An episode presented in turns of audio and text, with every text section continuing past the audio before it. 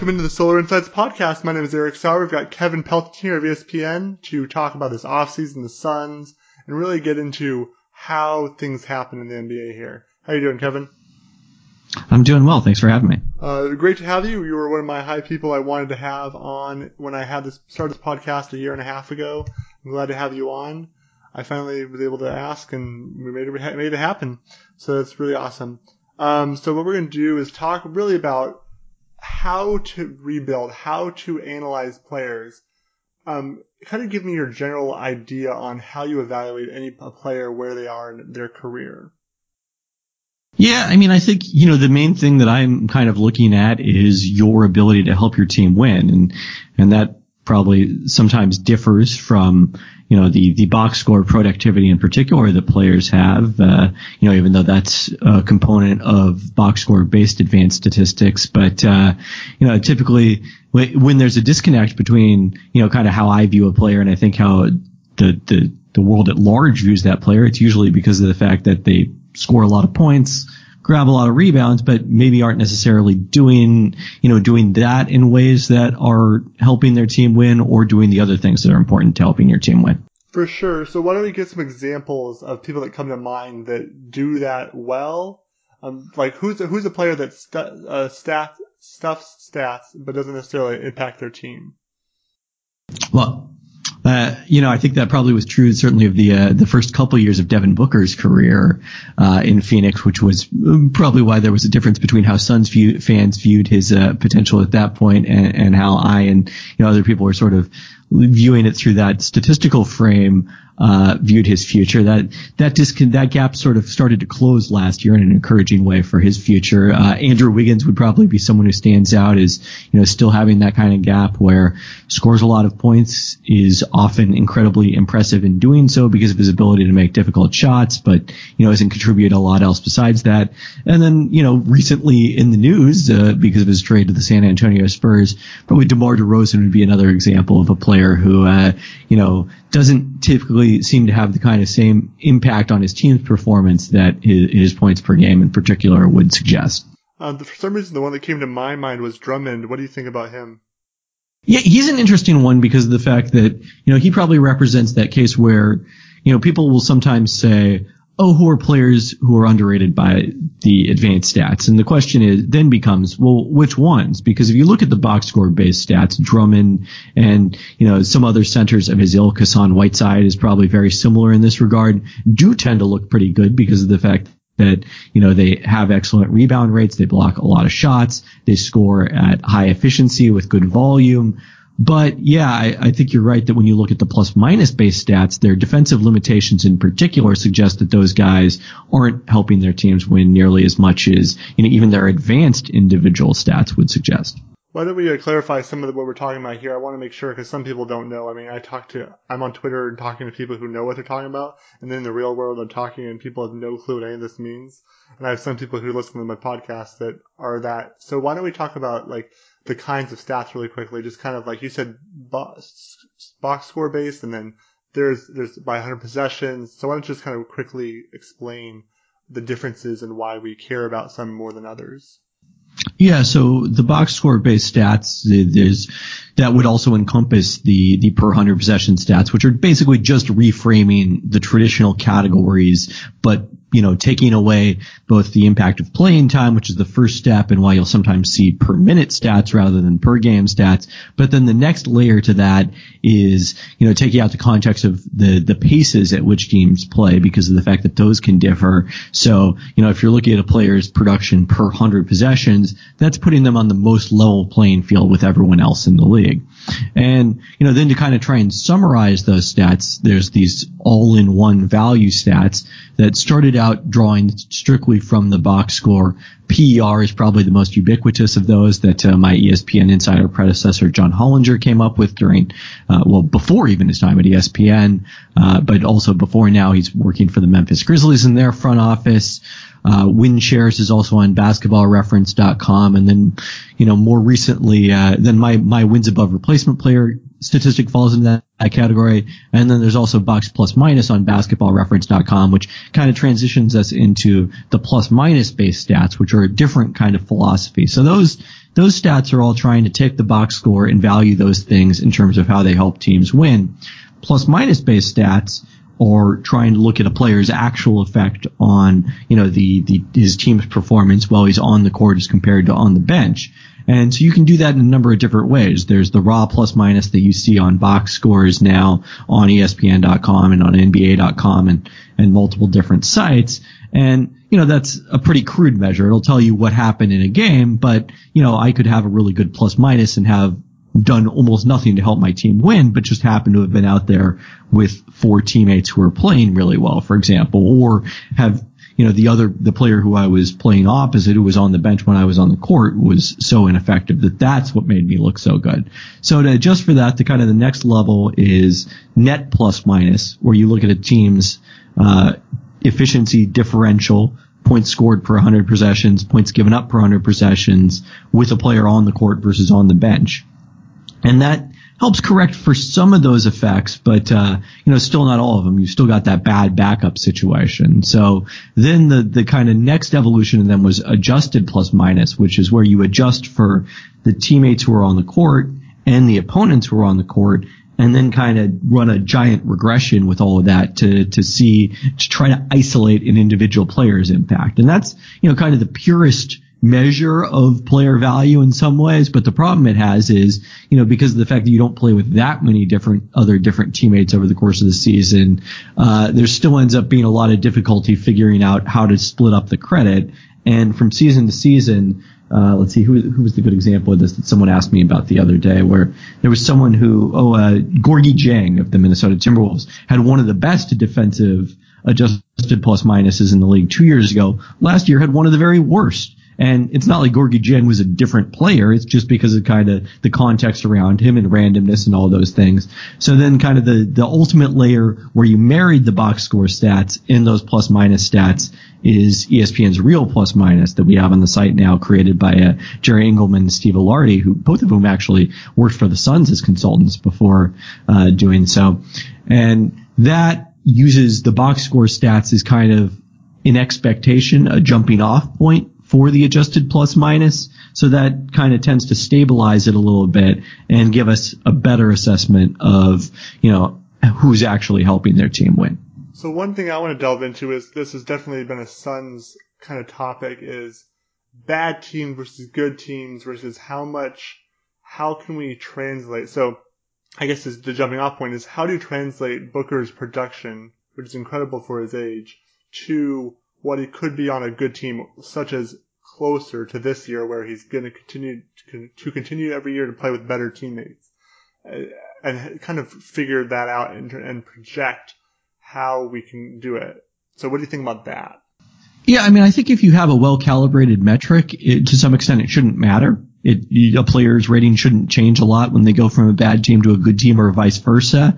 Now, in practice, of course, that's much more difficult to achieve. And, and part of it is you're going to find that there are some players who are uniquely suited, suited to play with better teammates and some who are actually better off playing with weaker teammates. And I think Booker, to some extent, may fall into the latter category where, you know, because of the fact that his best skill is his ability to generate, you know, shots of reasonable efficiency at incredibly high volumes, you know, to some extent, you don't want want a not, lot of other shot creators around him.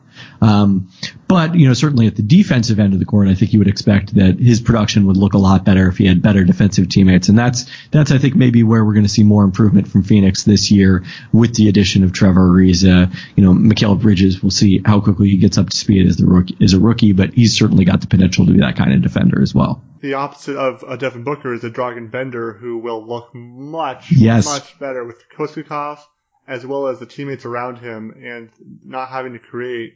And I don't, I was never, I mean, I, I'm a definitely a Dragan, Band, Dragan Bender guy, but it's more of a, I was never expecting him to be some superstar. I expected him to not turn the ball over, shoot well from the perimeter, pass, and defend above, above replacement level. That's what you need from him. That's what I think he's going to give you when he's in his prime. So that's definitely the opposite of Devin Booker in terms of bad versus good. Um, do you think? I mean, I think that the Suns definitely were not a great shooting team other than Booker and Daniels last year too much, and they're gonna they added some shooters and they added some defense this year. What do you think of the team in general? Yeah, I mean, I think the biggest limitation is probably going to be point guard, quite obviously. I mean, you know, there was an expectation when they went after a in free agency that okay, a trade has to be coming for a veteran point guard who's going to emerge as the starter. You know, Dennis Schroeder was a logical candidate. Now that he's in Oklahoma City, I'm not really sure who that guy is. I don't know that I necessarily feel terribly as the Suns that I missed out on three years of Dennis Schroeder at 16 and a half million a year or 15 and a half. I, I forget what it is in terms of the incentives, but, uh, you know, if it's not him, I'm not sure who that guy is going to be. So, you know, right now, as you look at projecting the season, it's probably going to be a, a fair amount of Brandon Knight at that position, which, uh, you know, he had one of the worst ratings in, in that aforementioned ESPN's real plus minus two years ago before the ACL injury.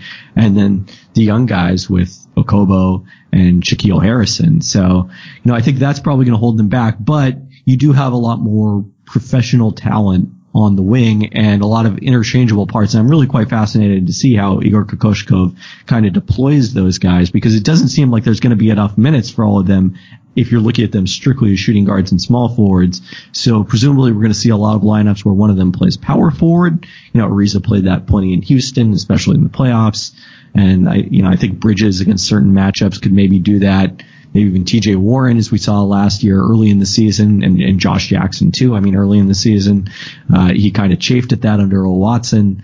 Uh, and was happier when he went back to playing small forward. But, you know, I think a lot of interchangeable lineups and then also some of those, you know, those guys sliding to the shooting guard, which makes me wonder, even though Kokoshkov said he'd prefer to avoid it, whether we're going to see much of, of uh, Devin Booker at point guard.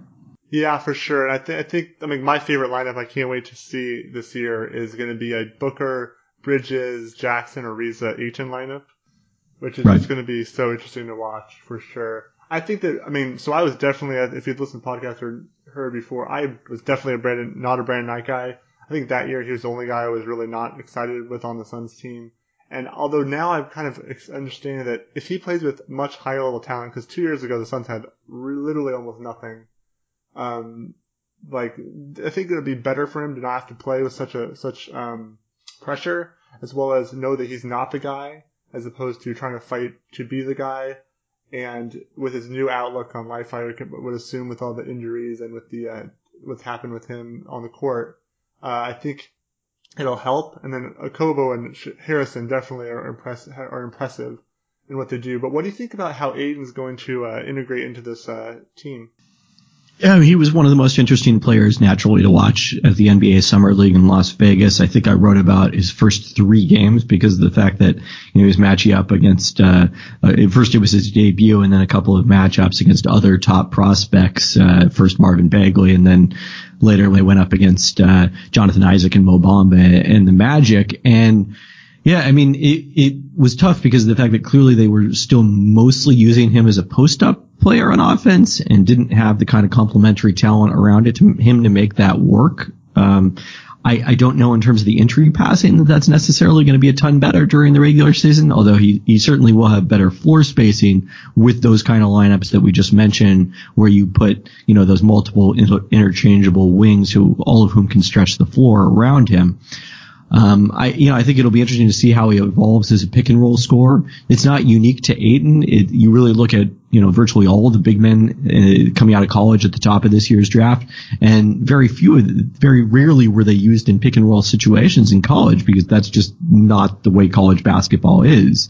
So, you know, it'll be interesting to see how that evolves. And then, in, you know, again, at point guard, you don't really have those ideal pick and roll partners. Booker, I think, can be a better fit in that regard. And, you know, particularly if Knight is out there spacing the court, then maybe you can create enough spacing uh, that Booker Ayton pick and rolls become really difficult for opponents to defend.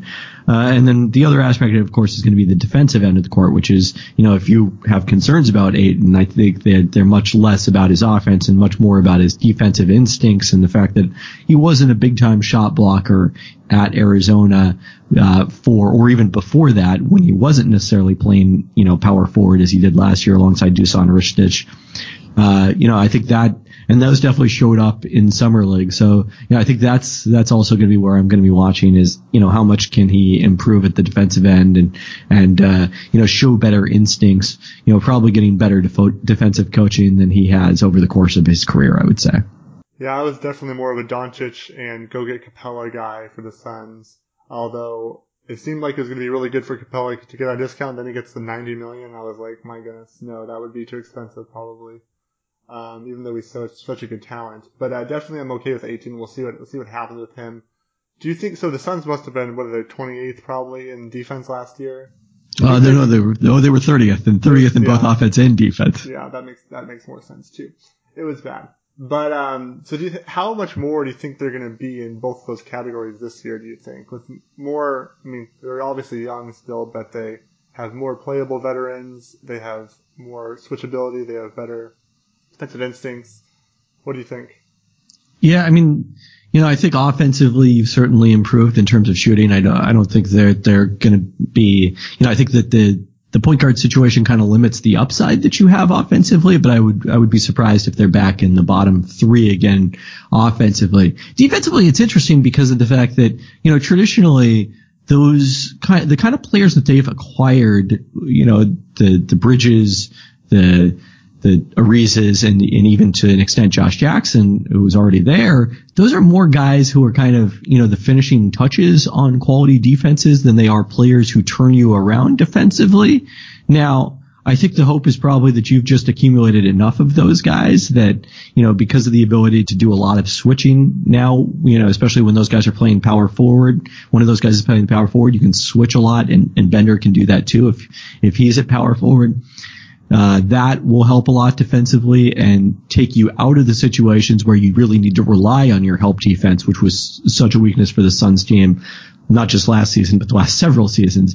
And I, I don't know that the help defense is going to be a lot better because that's not, as we noted, eight, the strength of Ayton's game at this stage of his career. But, you know, if you can stay out of a lot of those situations, force opponents to play a one-on-one because of the fact that you're switching, maybe that's where you can generate a lot of the improvement and there's going to be less um getting like the perimeter defense just general is going to be better because mm-hmm. of Jackson, Ariza, and Bridges, and so I think that it'll be less of a problem to get Ayton and Chriss and, and Bender in the in the paint. Um, one question I had from a Twitter, uh, Sandro Cozy said, um, with all the big man talent coming in on recent years without many really good point guards as of now, how do you see the game possibly change in the early 2020s? And now it's shifting towards switch everything scheme um, that favor, favors wings. What do you think? That's going to be interesting. I mean, I, it's it's hard to predict. If if I would was able to predict it, I'd probably be, uh, you know, working for an NBA team right now uh, instead of at ESPN. Uh, I, I I do think one thing, you know, he noted the lack of point guard talent coming in in recent years.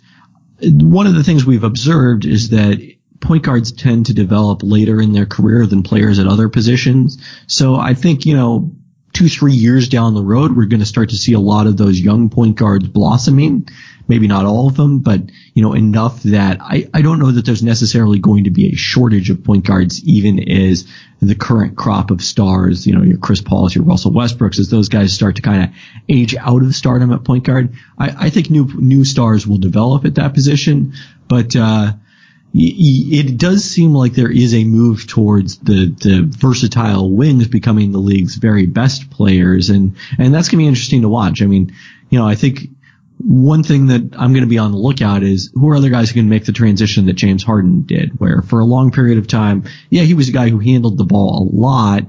He, you know, was playing next to non-traditional point guards, Patrick Beverley being, you know, kind of the best example of that, but he was still a shooting guard. And then, you know, Mike D'Antoni comes in and shifts him and now it's, you are our point guard. And even when he plays with Chris Paul, still he has the ball in his hands all the time. Are there other guys that can make that transition and bring the combination of size, ability to finish through contact that, you know, wings often have and add that playmaking and, and, and passing dimension of a point guard.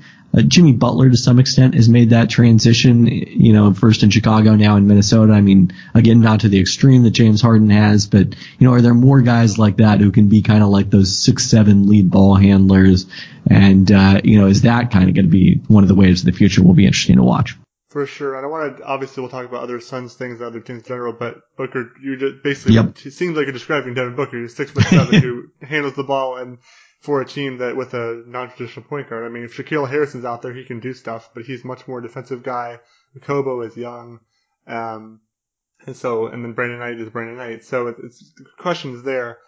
I've seen a lot from Devin Booker. Obviously, I'm going to see different things and maybe more things than people who are on national levels, but I see leadership from him and things that uh, signal to me that he's going to be more special than than maybe the box score shows. Although I did see do a tw- um, look look something up.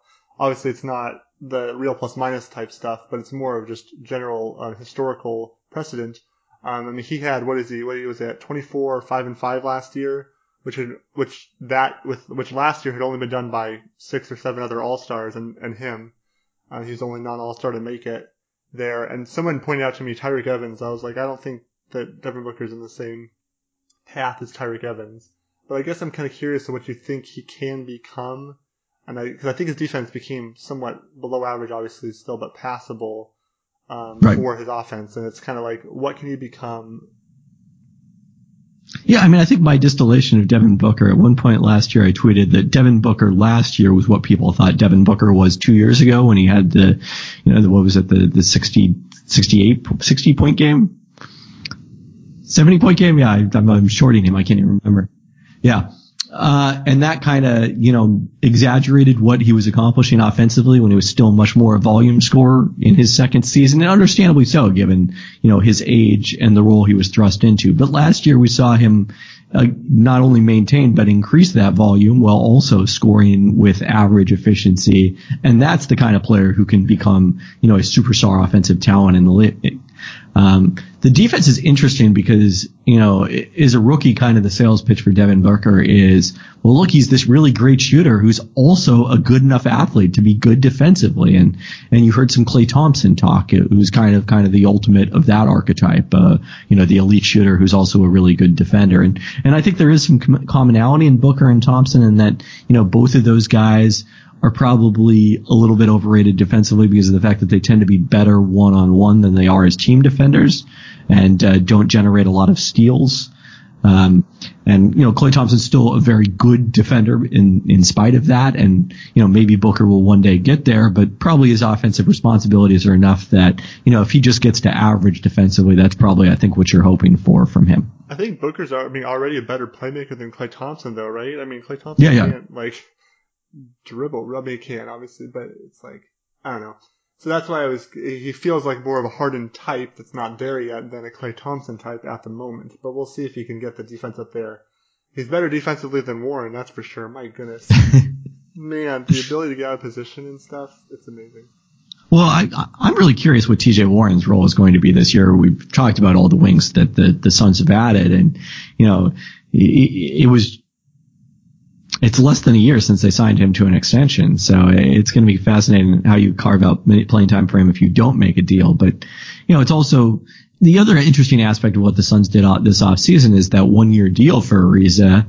You know, he could be gone in a year. He could even realistically be gone at the trade deadline if you know, they, they realize that they're not going to be competitive for a playoff spot this year and, you know, think they can get something out of that contract, uh, and then still, you know, get another expiring in return and, and still look at 2019 free agency.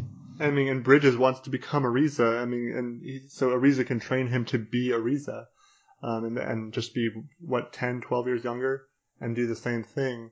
So the, and then the question, I think Chriss, so are you, let's talk about Chriss and Bender for a second, because we got, Jared Dudley's gone now, so we got those two.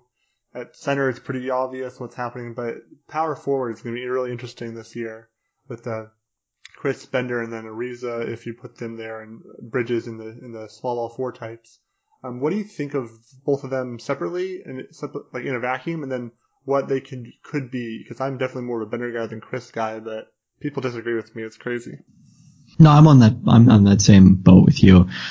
Chriss is someone I've seen a lot because you know I, I am an alumnus of the University of Washington and still uh, cover most of their home games. And you know he, all the concerns that you saw about him uh, at UW as he emerged as a lottery pick, I think, have been reinforced by his first couple years in the NBA. His, you know, difficulty uh, maintaining his cool on the court when things don't go his way has been an issue for him. And then just a lack of pattern recognition and decision making. And I think a lot of this stems from the fact that he came to basketball relatively late. He was a football player until he got to high school and kind of outgrew football. And, you know, inevitably moved over to the basketball court. So he's, he's better in terms of the things I think that you can work on and drill one on one and the skill aspects of the game than he is at what translates in a five by five on five setting.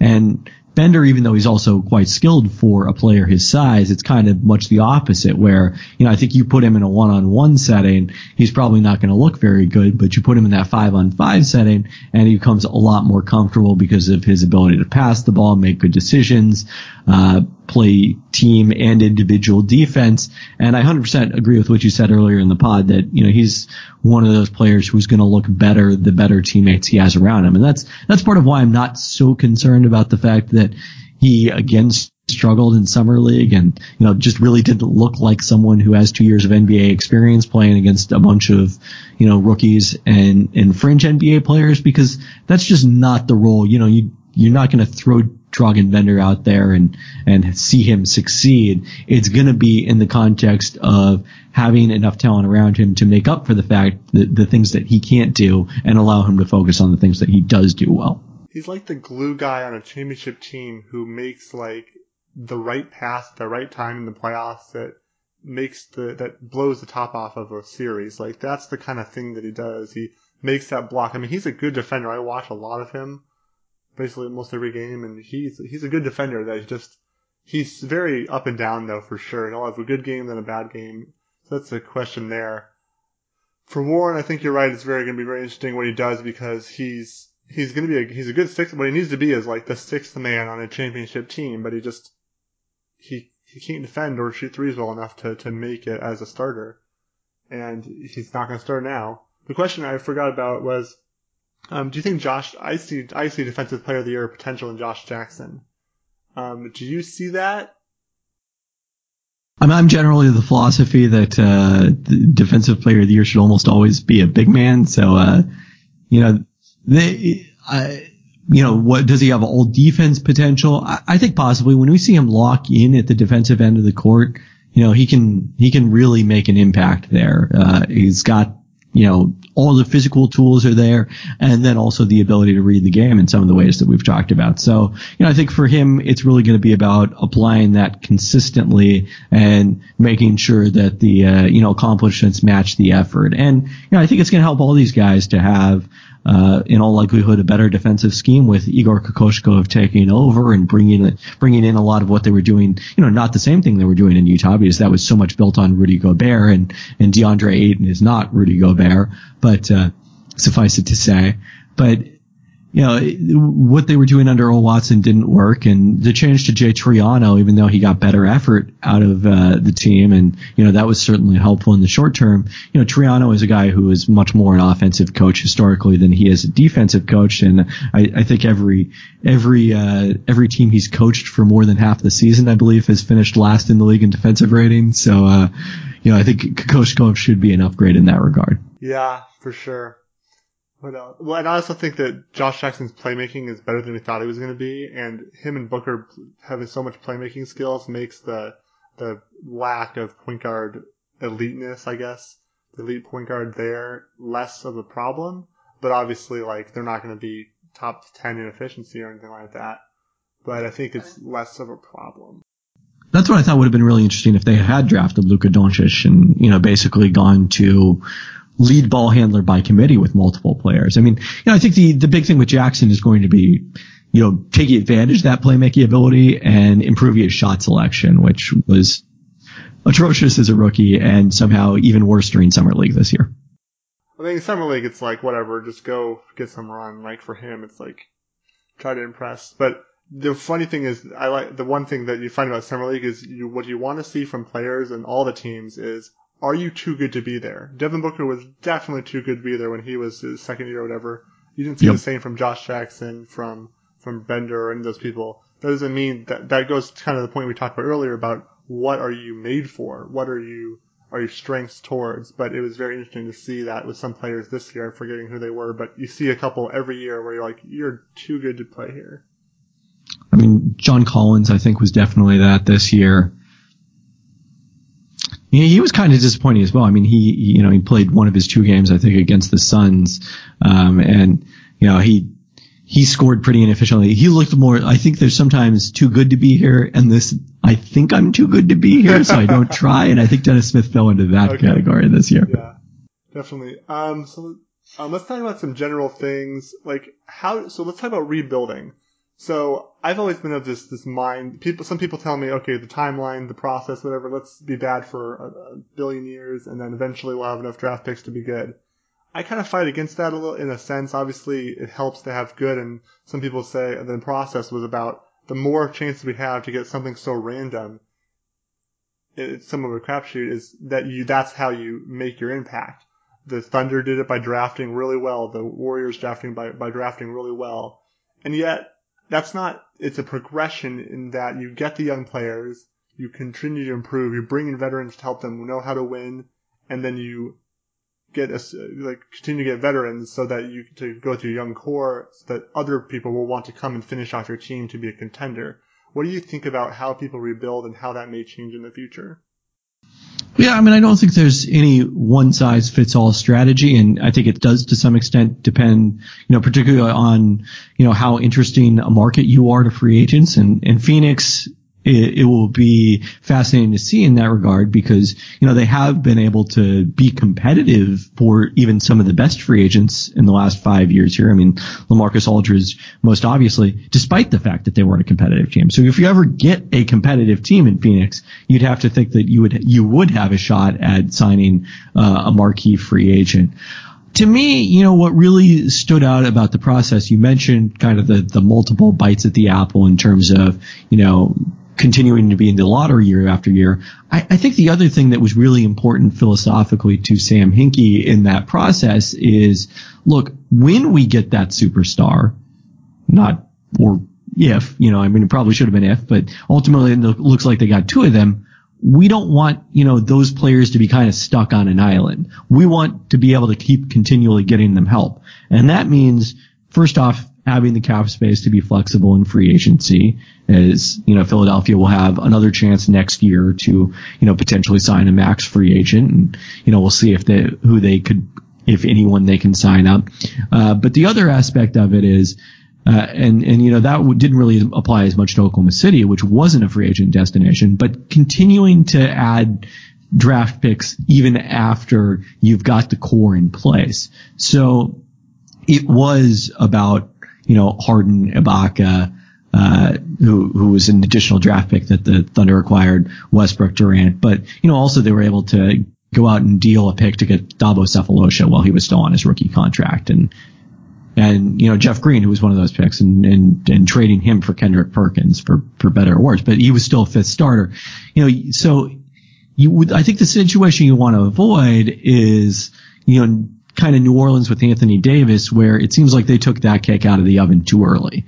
You know, they drafted Anthony Davis and then immediately that year went out and uh, did a sign and trade for Tyreke Evans. They kept trading their first round picks for veterans. They had traded uh, traded for Jrue Holiday, uh, Omer Asik, and what that meant is all of a sudden they were capped out. They didn't really have much of a way to improve and they didn't have a team yet that was good enough to compete around Anthony Davis. So I think that's the situation you really want to avoid when you're rebuilding is not having those ways to keep getting better even after your core is in place. And, you know, so if you're Phoenix, uh, you know, that extra first round pick that you had coming from Miami was probably a, a, good example of what that could have been before they made the move up to go get Mikal Bridges. But I think that one was so far out that it wasn't going to do what we, what I think you're talking about in the sense that it was four years out or something. I think they still need to be good or continue to improve now. I mean, I think they're going to hit around 35 wins at the, maybe, probably not more than that, but I mean, sometimes I'm a little bit optimistic in, in about, about the Suns, but, uh, I think, so I don't know. We'll see about that. But I think that they, they're doing, that's why I'm much more of a McDonough guy than a lot of people because while obviously he is not great at player relations, that's what James Jones is kind of there for. Um, it's, he, he's a good GM. I mean, he keeps doing more than you thought possible with bad, with bad situations, yet he's part of causing the bad situations. Um, and yet, so I think that he, he continues to improve the team. I mean, I don't, I, you, you definitely remember about 2012, before McDonough was here, there was no assets whatsoever after the failed attempt to try to rebuild um, after the Steve Nash, Amar'e Stoudemire was gone. So they, I mean, the fact that they're where they are now is incredible. And then, I, so the question, I guess, pushing forward is, what can they be this year? And then who should they go after at the deadline slash next off season? Yeah, so I think the challenge for them in terms of this year uh, is partially that typically translate into uh, getting outscored by 9.4 points per game, the, the worst in the league by a wide margin. So even with the league's worst record, still a little bit ahead. So, you know, I think that they can be dramatically improved this year with, with Ayton and, and Bridges and Ariza and just the internal development of the players on the roster and still probably be, you know, somewhere in the high 20s or even, you know, 30 wins. Uh, you, you know, so I think it may be tough for them to get into that mid 30s range. Uh, as you look beyond this year, I mean, I, obviously the question is going to be, you feel comfortable with Ayton as your center of the future. Maybe Bender is your power forward of the future. You've got a, several options on the wing. You know, maybe it, maybe eventually it ends up being Bridges and Jackson at forward with Booker at shooting guard. But the one glaring obvious weak spot is point guard, and hopefully Elie Okobo is impressive enough as a rookie that you start to think that maybe he can be that solution. But realistically, I don't think the Suns can expect that. And you know, free agency, it's going to be tough, I think, to, to add that player there. So I think probably looking much more at next year's draft for the, for that player. So are you against a the, like the Kemba, the Lillard thing? I mean, I don't think Lillard's going anywhere personally. You know, as much as everyone talks about, you know, his tweet about, you know, his tweet saying which wasn't effusive about wanting to stay with the Blazers and uh, his interest possibly in going to the Lakers. Like, look, he's got I think three years left on his contract at this point, maybe four. Uh, he doesn't exactly have a lot of leverage to uh, force his way out of Portland at this point. I think the Lillard stuff is more about the fact that they're so capped out and that they can't do any more internal development really because they don't have like super young players. Yeah, I mean, I wouldn't say that I'm tremendously bullish on the Blazers' future, but I, I think they are going to exhaust their other options before they look to trade Damian Lillard, given given how how much that front office likes him and and you know his his uh, his role in the city and everything like that. So and Kemba, you know, probably a little older, I think, than would be ideal for you know a player to add to this Phoenix core given you know that that point guards while they develop later also often tend to uh, you know kind of age more quickly than players at other positions so you know I think free agent like I said free agency it's gonna be it's always gonna be tough because of that fact you know most of the guys by the time they're hitting their market by the time they're hitting the market is unrestricted free agents after their second contract you know they're going to be at the end of their prime as point guards I can see that um, one of the things about the general NBA so with the the West is super packed this year. I mean, the only team worse than the Suns is the is the Kings because the Kings keep doing Kings things. Um, but what do you kind of see? Like, I think everybody, I think everybody on every podcast I've heard has said that there's no way the Lakers don't make the playoffs, or at least there's no way that you're going to pro- project them to miss the playoffs. Um, obviously, Golden State and uh, Houston are locks pretty much. You think about uh, OKC and Utah. Um, how do you think it's going to like come out, and what do you think is going to that? Talk about the Lakers for a second, I guess, because that just is too interesting. Yeah, I mean, I wouldn't say that they're locks to make the playoffs. I mean, you know, last year's Cleveland team, if you took their, you know, kind of their their underlying level of performance, uh, again looking at their point differential, you know, they outscored opponents by 0.9 points per game. That would have ranked 10th in the Western Conference last season. So, I mean, I think this Lakers supporting cast is probably a little bit better than what LeBron James had around him last year in Cleveland, but you look at the, the history of his teams kind of struggling in his first year in new situations.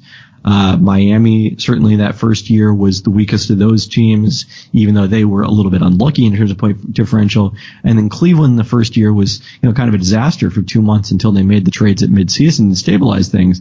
If, if the Lakers go through a stretch like that the first two months, they might find themselves too far out of it to make it. So I, I, certainly think it's possible that they could miss the playoffs. And, you know, I think San Antonio is another team that I look at as probably more vulnerable than people expect. Uh, given what I said earlier, that I'm not the biggest DeMar DeRozan fan out there and, and the age of that team. Marcus Aldridge too, same he's the same kind of player almost.